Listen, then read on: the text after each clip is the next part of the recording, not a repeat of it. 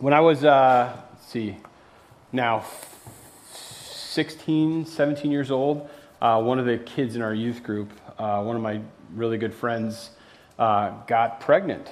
Um, and it was something that like was very uh, interesting to me to watch what the church would do.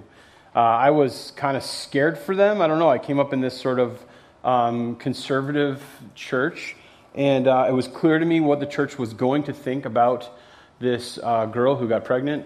And uh, it was clear to me that everyone was going to sort of talk about this. And I was really worried that, you know, she was uh, part of a pretty significant family in the church. So, like, there they were on Sunday morning, and what everybody was going to be saying, hush, hush, kind of behind closed doors, everyone was going to be talking about. And I think it was like one of the first times in my life where I got a chance to see the church do something that was either unbelievably judgmental, right, and unfair, or something that was full of grace and full of mercy. And I just kind of like braced to see what was going to happen.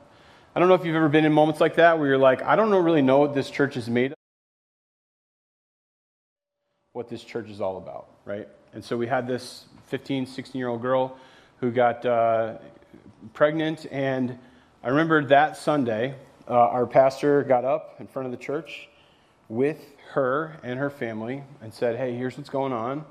You know, uh, this was obviously something that was not planned and not something that they intended to do, but here we are now. And so we're going to do everything we can as a church to come alongside and support this family and support this girl who had made this choice. Uh, who, you know, and I, she got up in front of the church and she, you know, said, Hey, this isn't what I intended to do, but here's where I'm at.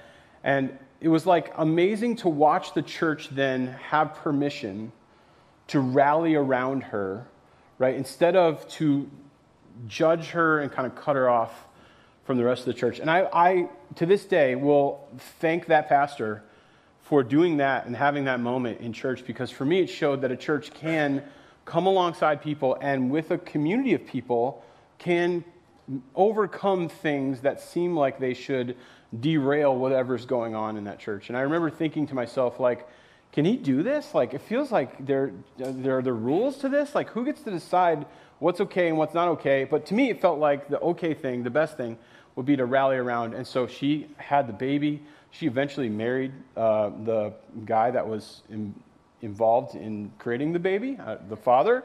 Uh, words are, yeah, and, and they had this marriage and, and more kids, and, and things were great, right? The church rallied and they came around this young girl, and it didn't do anything to rip. There weren't people talking about it behind the scenes because it was brought out into the open and it was treated with grace, and everybody threw this incredible shower, and it felt like the church rose to the occasion.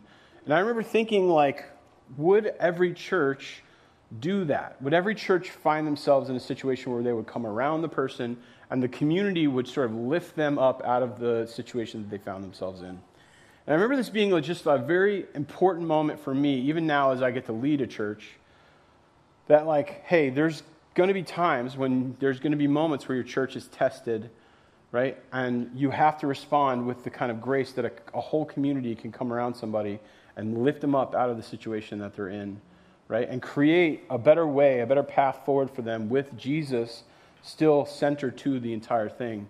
And it wasn't like, I feel like I remember somebody saying, well, if we, if we condone this or whatever, if we have a, a shower for this, this girl, like, doesn't that say to all the teenagers that they can just go ahead and, and have, have sex? And we were like, I was like, is that what it says? Like, I was like, hey, I'm a teenager. Like, is that, is that what it is? I don't think that's what it's saying. I think what we're saying is we care for and love and want to come around somebody and give them grace. And I was thinking about that this week as we were processing this. I, you know, today we're going to be talking about uh, our, our value that we are all about community and all about the community. And in reality, when we came up with our six, our five, no, I'm going to take food out of it, right? Our five values, it was almost like we had these two values. One was about community, one was about creating community with people, and one was that we were all about the community. And I, we kind of just sort of jammed them together in one value just because I wanted six, really, and I just wanted it to be five. Right? Like, I don't know if it was like the most strategic thing in the entire world or I had thought it all the way through. I just knew I wanted both of these values to be part of who we are and what we do. But the more we've lived with these values, the more I realized that actually that was, it was sort of like brilliant, almost like as if there's this cosmic presence in charge of everything, guiding us and creating those first values, right? I mean, if you're into that. Uh, and I, I, as we kind of process through it, today I want to try to connect the two ideas, right? The idea that we are all about community, creating community here within the, the church and within the people of the church. But that's oftentimes where it goes bad for a church, right? They can be all about community and they can create a country club for all the people that they're servicing in their church and miss the idea that there should be some effect of this community, right? That it should leak out, that something should happen, something should change the world around us, right? Because of this community, that we're actually operating from a place of health and a place of strength when all of us are connected and we have community within the church and then it reaches out and spills into the world and changes the world around us. Right? That's, and you're like, duh, that's what I always thought it meant. Yes, okay, great, you're smart. Um, but I want to connect those dots. So I'm going to go to Galatians chapter 6, verse 1. Let's start here. Brothers and sisters, if someone is caught in a sin, you who live by the Spirit should restore that person gently. Okay, so I want to start just with this idea that in Galatians, uh, I want to give you a little bit of history. We did do go through Galatians a couple years ago, so you may sort of remember or be familiar with the idea that Galatians is this letter that Paul wrote to this church that, that was begun. And Paul came in and he preached the gospel, and people responded to it. And then right after he left, people came in and started preaching a second gospel, saying, Hey, that's great that you're a believer, but also you've got to jump through some hoops and become more Jewish to be saved. And so there was this group of people that were living by Paul's teachings, and there was this other group of people they called them the Judaizers because they were trying to sort of change everyone to be more Jewish. And there was this conflict that happened. And Paul spent five chapters here talking about what the gospel is that it's, it's grace by faith, nothing else, right? And then he talks about in the chapter just before this, chapter 5, he talks about living by the Spirit and staying step in the Spirit. And he finishes with the fruit of the Spirit, right? And so he's kind of like helping them understand that this should lead to them living in a certain way that pleases God, but it's not based on rules or religion or jumping through hoops that make you more Jewish, right? But it's based on faith in Christ alone, okay? And then when he gets to this section, he starts with brothers and sisters, if someone's caught in a sin, you who live by the Spirit should restore that person gently. So he talks about living in the Spirit, and then he talks about what happens if somebody's not living in the Spirit. Now, I just want to step back and say he starts this section with brothers and sisters. And I want you to understand that the church was always meant to be a family. Okay? So just back into this for a second and realize the church was always meant to be a family. One of the most dangerous things about the modern church is that you can go to the big box that has the fancy light show, and you can do that every single week, and you can slide in, and you can slide out, and you can never know another person. Right? In order to create community, you have to understand that you are part of a family. That there are there's a give and take here. So there's times that you receive as part of the family, there's times that you put your back into it as part of the family. There's times that people give you what it is that you need when you're part of a family, and there's times when you provide what other people need as part of a family. A church was always meant to be a family. In fact, one of the things that we believe in is continuing to plant more churches like we hope to it's a, a, a, an aspirational value at this point. We planted our first church in the first three years but we didn't send anyone from this church to be part of that church. In the future we'd like to send a part of our church to every time we church plant. We'd like to send 10 20 30 people from our church and send them to be kind of a base for the next church that begins right? We want to be the kind of place that recreates itself. We don't ever want to get ourselves to be so big that you can't have community in the church. Philosophically, we're not looking to be thousands of people, right? And you're like, but I, but I want us to grow. Yeah, we want to grow. Stop. Well, let me just stop and be honest with you. We've had these conversations as staff, like, hey, this room would function better if there were a couple more people in it, right? We would have a lot easier time filling some of the roles of uh, serving if we had a couple more people. Financially, things would be a little bit easier for us if we had a couple more people. But we're not sitting here trying to grow our church to be thousands of people. That's not the goal. Our goal is to create community here and multiply ourselves out all over the place into places where, you know, the church doesn't exist or it's not doing a good job of reaching people. Like that's our philosophy. And we look at this like this is a family. That Christ was firstborn among us, that he is a an older brother essentially to us. That we are all brothers and sisters. We are all heirs to what Jesus is is has as his rightful place. Right? We are the same and we get to share in that inheritance uh, that he gets. And so when we start with brothers and sisters, when he, Paul uses this language, it's on purpose. The, the, you should know people and they should know you. You think about it like this if, if it's possible for you to begin sinning in a certain way and to continue on sinning without everyone ha- anyone ever having a conversation with you about that sin, you are not in community. Right? If you have you're part of a church and you don't know how to help the other people in the church, you don't know what's going on in their lives. You are not part of the community because being part of the community is like being part of a family. And if you're asking me simply, how do I get to be more involved? Pick up a chair, join a team, right? Work in kids' ministry, join a small group. There's plenty of opportunities for you to get to know people and be part of what's going on. Become a member, right? Be part of that community of people. There's all kinds of opportunities for you to be part of a family. And that's why this brothers and sisters, I don't want to gloss over it because it's really really important when you're com- creating community to understand that this is our goal from the outset. Our goal is not to cycle in as many people as possible every single weekend. Right? It's not to have more than one service, it's not to fill the entire place. Those things will be fine. They'll be fine if they come. But what is really important for us is to connect every person that comes here to community. Which means if you're not in a small group, if you're not serving somewhere, if you're not doing anything outside of coming on a Sunday morning, you're missing out on what it means to be part of community. You're missing out on our value of we're all about community. So he says, if someone is caught in a sin, those who live by the Spirit should restore that person gently. And he, he outlines a, a basically a, a, a situation here where somebody lives among the community and has a problem and the people who are living by the Spirit identify this and restore the person gently. This is the same kind of concept that Jesus gives us when he tells us that we should go and, and deal with people when we have issues with them. He says, first, go to the person, right, and try to work it out, just you and them. Try to do it quietly. Try not to embarrass the person. Try not to put their dirty laundry out for everyone to see.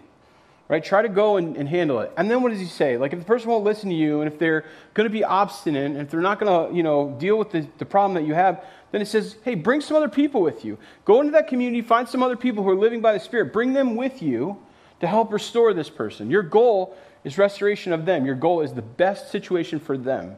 This isn't even really about you, it's about them, right? And you're trying to go and restore this person. And I think the church has done this really terribly. Oftentimes, I think we're afraid to tell people what's actually going on in our lives because we know what will happen. We kind of know, we know. People will judge us, we'll feel weird about it, things will be weird, and then we'll move on to another church. Like we have to have enough community to be able to share what's really happening in our lives embarrassing things, difficult things, sometimes things that aren't even sin, but just things that we are getting crushed by. He'll get to that in a minute. But he says, But watch yourselves that you may also be tempted, because this is based in humility. It's based in the idea that it could be you today and me tomorrow. That you're struggling with something right now, we're going to work on this and help right? But it could be me tomorrow and you coming to me and helping me work through something that's going on in my own life. So he says, uh, verse 2 carry each other's burdens, and in this way you will fulfill the law of Christ. So he basically says that we should be carrying each other's burdens. And Jesus talks about burdens quite a bit, right? What does he say? My yoke is easy, my burden is light. This idea of what burdens us, I think in this situation, the way that this reads and the way that this translates, is like a, a, a, the pressure of something that is overwhelming. Right? So this is a big thing. He says when somebody in the community is dealing with something huge, something that they can't handle on their own, then it's up to the rest of the church to come around that person and carry that burden for them, carry that burden with them. Right? This is the core to what it means to be part of a community. And I want you to know the church was always meant to take care of one another. Okay, so this idea of carrying each other's burdens, this, this word, each other, and we also see this uh, read as one another throughout Scripture, is the idea of what it, what it looks like for the church to be in connection with itself. So when Jesus tells us, hey, a new commandment I give you, that you would love one another, and then we see all throughout Scripture this one another language. There's like 50 of these uh, things that Paul uses, basically different ways to interact with one another. It's always referring to people within the church interacting with one another in the church. He's not saying carry the burdens of the entire world. He's saying carry the burdens of the people who you are in community with. He's saying the world will know that you are my believers by the way that you love the people who are connected to you in the community of the church that you're connected to. Right? So carrying each other's burdens is what we are called to do as a community. It should be the thing that we're focused on doing. Right? And we have to start there and say the church was always meant to take care of one another. You can go and look at all the different one another's out there, right? You can see them all throughout Scripture, all the things that God calls us to do for each other. But one of them is to carry each other's burdens. And if the church isn't doing this, then we're not doing the rest of the stuff we're supposed to do. It starts here because when we build a strong community here and we take care of each other, right, then that spills out into the world. And you've probably been on both sides of this equation. If you're in a small group, I'm sure you have. Right? I'm sure you have made a meal for somebody who's going through a difficult time, and you probably received a meal when you were going through a difficult time. People, Christians, love to give people food. Uh, we last experienced this when we had our issues in March and April. Uh, we had food for days. I can actually tell you who the best cooks are in the church. It's pretty great. You guys want a rating, you know, uh, I, I, thought about this later, you know, like there should be like uh, preferred slots for uh, certain specific people. Uh, no, I mean, this is what we do. We, we carry the burden, you know. I know last year um, I was kind of overwhelmed by this one. Uh, there was a, a family that lost a baby, you know, and I mean, that's not an uncommon thing, you know, for people who are trying to have children, and it happens. And there was a group of women who came alongside and created this little gift basket and, like, just on the door the day, next day, like an instant response to something that was heavy and going on, just to say, hey, we love you, we're there, we care about you. There isn't much we can do in this moment except for to help you understand that we care about you, right? My fridge was full for like two months after we had that surgery. You maybe you've been on one end or the other. But I want you to know the burden that we're talking about here is an overwhelming, heavy burden. There's something about a situation that you, just feel like underwhelmed to do anything about. You feel like it's not even something that you can kind of help, but you just go over there and you throw your weight into it. You just do whatever you can to make sure the other person knows that you're there, you're connected, and you'll do anything you can to help, right? Uh, and so that's what uh, Paul's talking about here. He's like, we should be carrying each other's burdens and creating community. And the way that happens for us is through small groups.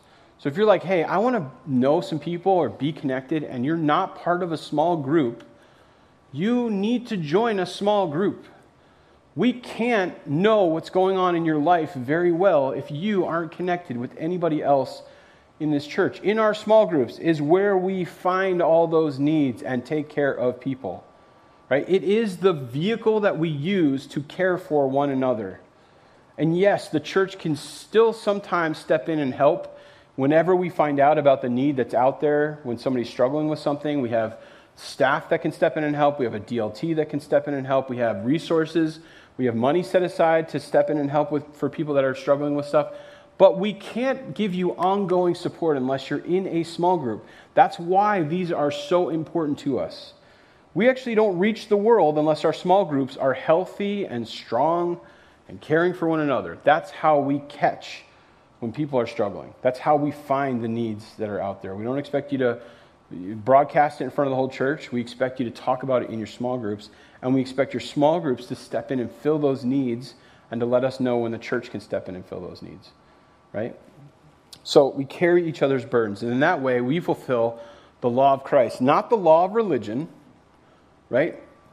Not the entire first five books of the Old Testament, not the, not the law that the Jews were living under. We fulfill the law of Christ. Jesus, before he went to the cross with his disciples, said, Hey, a new command I give you that you would love one another as I have loved you. That's what it looks like for us to be doing community the way that Christ has called us to do it. And it's mostly done, mostly done in small groups here. So if you're like, hey, I'm just not really connected, or hey, this tough thing's happening in my life and no one paid attention, we need you to take a step into community. It's going to make all that much easier uh, and allow us to step into those needs. Verse 3 says, If anyone thinks they are something when they are nothing, they deceive themselves. Sorry, I just want to make sure I get the right thing. Uh, each one should test their own actions.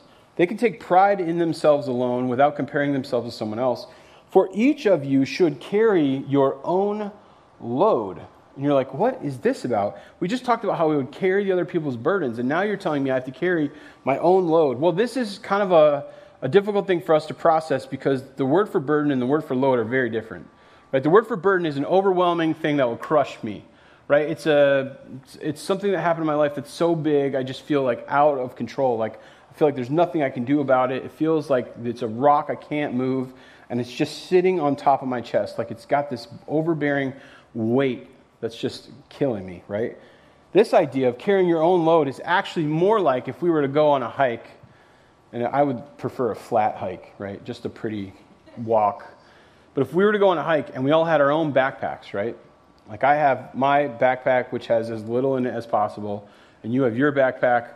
Like I know people who are like Boy Scouts and they carry like a full size one that goes like all the way and it has like structure to it, and you can like strap a toddler in it I'm like, no, dude, you got legs, you can walk. Like, that's how it works in our family.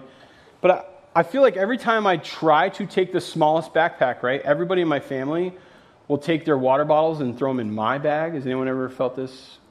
Yep. And then I'll basically halfway through be like, oh, this is really hurting my feet. And then I'll give the bag to my wife and she'll carry it the rest of the way. That's the move, by the way. Okay. L- listen, listen, you give me a hard time when you have five toes, okay? but this is saying, right? Everybody has their own backpack, and everybody needs to carry their own backpack for all this to work, okay? So just hang, hang with me for a second. You bring with you baggage from your world that I can't carry for you, even if I want to. You grew up with a family, you grew up with different circumstances, you have issues that you deal with that maybe are different than the ones I deal with. I cannot do things for you that you need to do for yourself. Okay? Paul's talking about this, and he says, in order for us to be able to lift the burden off of people when they're dealing with their most difficult moments, we have to be healthy enough to carry our own load so then we can sacrifice a little bit more for someone else basically says in order for me to help lift the rock off of the person's chest, I have to be able to carry the load that's mine, the one that I can't give away.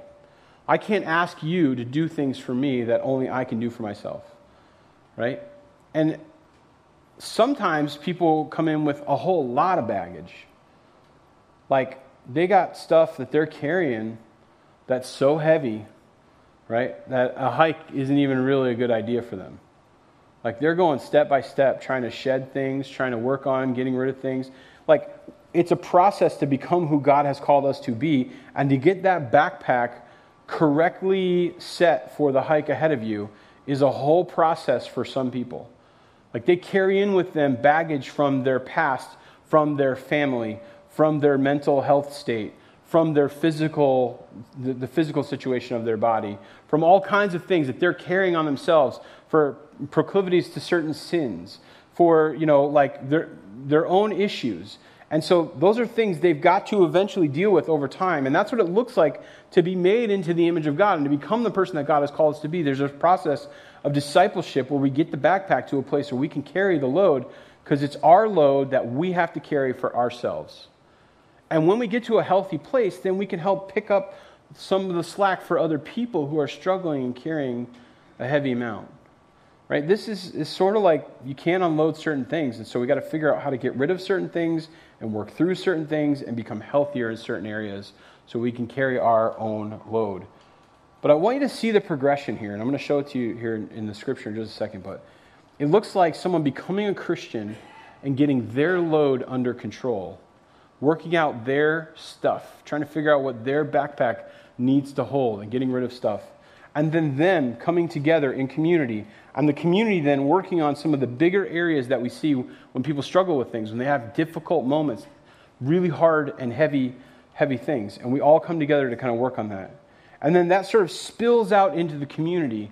And the community gets changed when a church is healthy enough to draw strength from the communities that they have to be able to affect the world around them, okay? And so when we go out and do sort of the community resource fair, right, and we have a hundred volunteers, literally every person in this church, right, drawing strength from each other, and then going out and making a difference in the world around us, it, that's what it looks like. It's like we took the, the, uh, the strength that came out of the communities that we built and then we're able to affect the world around us because of that. And that's what we're trying to do. We're trying to create this core of healthy, discipled people who can carry the load for themselves and then put their back into carrying it for other people and watching that change the world around them. Look, look what uh, the scripture says here.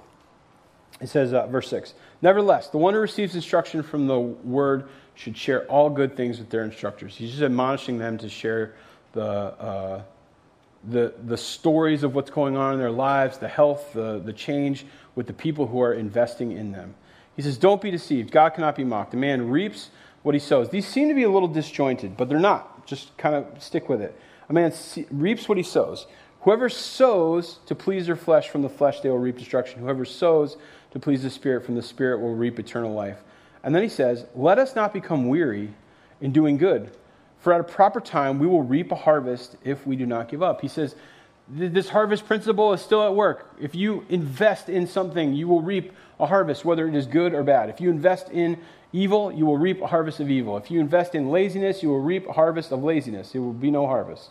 Right? But he says, if we do good, we will also reap a harvest of good. Don't let us become weary in doing good, for at a proper time, we will reap a harvest if we don't give up. Therefore, as we have opportunity, as if you were closing the whole section, saying, okay, we talked about carrying each other's burdens. We talked about you carrying the burdens that you have to carry in your backpack. But he says, therefore, the reason we're doing this, as we have opportunity, let us do good to all people. Right? Our community should affect the world around us. That's core to who we are. We're not just here for ourselves. We are the church and we exist for the world. I don't know if I can say it any more succinctly. We do not exist for you. We all exist for the world. You are the church. You are it. Your community is what it looks like. Therefore, as we have opportunity, let us do good to all people. That's what we're trying to do. And then he says, especially to those who belong to the family of believers. And you're like, hold on a minute. We're not giving preferential treatment to believers and forgetting about the world. That's not what he's saying. He's saying if we want to do good to all people, it starts with us focusing on doing good to each other. That's what community is. And I just have to remind you every year at least that if you're not in a small group, if you're not serving, right, you're missing out on what this church is about. Like, we are here for each other. That's how we care for the people in this church. And then that spills into the world. What we're really trying to do is good for all people. What we're really trying to do is give away 10 pallets of produce and connect people with all kinds of resources that they need and work alongside of our local partners. That's what we're trying to do. But we know that that's built from community. So when we say that we're all about community, and all about the community, those two things are connected. That when we have strong, healthy individuals and strong, healthy communities, small groups, and when our church then spills out into the world around us, we make a difference in the world around us. And I think what's interesting is that we're getting to a point now where we're starting to see that sort of snowball. As in, the community really wasn't ready to trust any church that came in and decided they wanted to do something five years ago when they had no, no prior experience with them. When we sat down with Ralph Reeder the first time, they kind of looked at us like, hey, we've had this conversation with many churches before, and they've promised us all kinds of things and then not shown up and done the things that they told us that they were going to do. So, what did we do? We did all the things we promised that we were going to do. And then we expanded our, our relationship with them and expanded it again and expanded it again. I think we're just getting to the point right now where the average person in the community might potentially know who we are and trust us in a way that is different from the other churches here because we've proven ourselves year after year after year after year. And it may take us more time to get to the place where the average person knows who we are and trusts us, but we're going to continue to do that and build from that because it's one of our values. You know, I was thinking about this the other day. It's like, you know, when you're on a, an airplane, what, what, do they tell you about the oxygen masks? You got a you got a toddler sitting next to you. Yeah, you say, hey, put your mask on first, right? And then take care of the people around you. And that's essentially what we're talking about here. If you're not in a group, you haven't put your mask on. If you're not serving somewhere, you, you haven't put your mask on. You can go out and you can serve the community around, and we can try to do something all together and make a difference. But if we're not drawing from a deep well of community, I don't know if it's the right idea. Like, we need to put our mask on first and make sure that we're in community and that we're healthy and that we're carrying our backpack before we can put our back into helping the world around us. So it's put your mask on first and then try to help those who are around you. That's what it looks like. That's what our values are. All right, let me, let me pray and close our time here. Jesus, would you uh, just allow us to walk that fine line between being focused on ourselves and focused on the world around us? And I know, God, that we will turn inward given the opportunity. But God, would you help us to see that our communities that we have, our, our small groups, our, our connections with one another, is the thing that connects us to the world around us. Would you help us, God, to see that there are moments that test the strength of a church? And God, that we are called to be strong in our community so that we can meet those, those tests.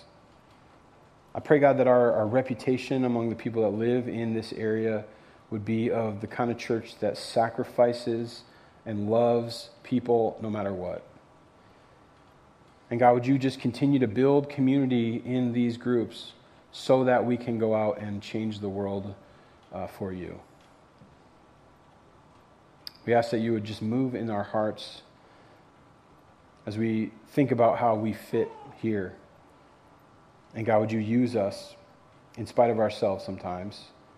In spite of our own obstinance, God, would you just continue to change us through community? In Jesus' name, amen.